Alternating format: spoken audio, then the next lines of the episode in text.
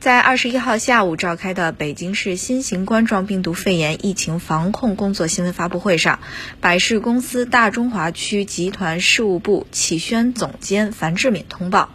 六月十五号出现确诊病例后，已经第一时间启动应急预案，采取停产停工、产品封存、环境消杀、人员隔离等措施。百事公司大中华区集团事务部企宣总监樊志敏说：“已经对产品及厂区环境进行了全方位取样调查，目前测试产品安全，同时保证新发地疫情后的产品均已封存。现将有关我们的处置情况给大家汇报一下：一是迅速停产停工，启动应急预案，六月十五日首例病例确诊。”当日早八点立即停止生产，做全场消杀，封闭所有库存，禁止外运，成立应急处置前方指挥部，统筹协调相关工作。二是全面开展人员核酸检测，六月十五日全部员工居家隔离，六月十六日进行全员核酸检测，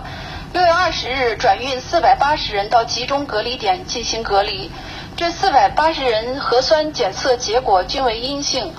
同日，对所有员工共同居住人员全部落实居家隔离观察。三是配合政府进行扩大流调范围，深入分析病例流调报告，加大密切接触人员摸排力度。截止六月二十日十八时，已追查到密切接触者八十七名，全部落实集中隔离措施。四是做好环境检测与消杀。六月十六日，区疾控中心对工厂内外环境进行涂抹取样，结果均阴性。六月十五日和二十日，对食堂、更衣室、车间洗手区、厕所、流水线工作区等进行两次全面的环境消杀。五是严格遵守疫情防控政策，保障食品生产的安全。全面保障消费者的权益。新华社记者庞媛媛北京报道。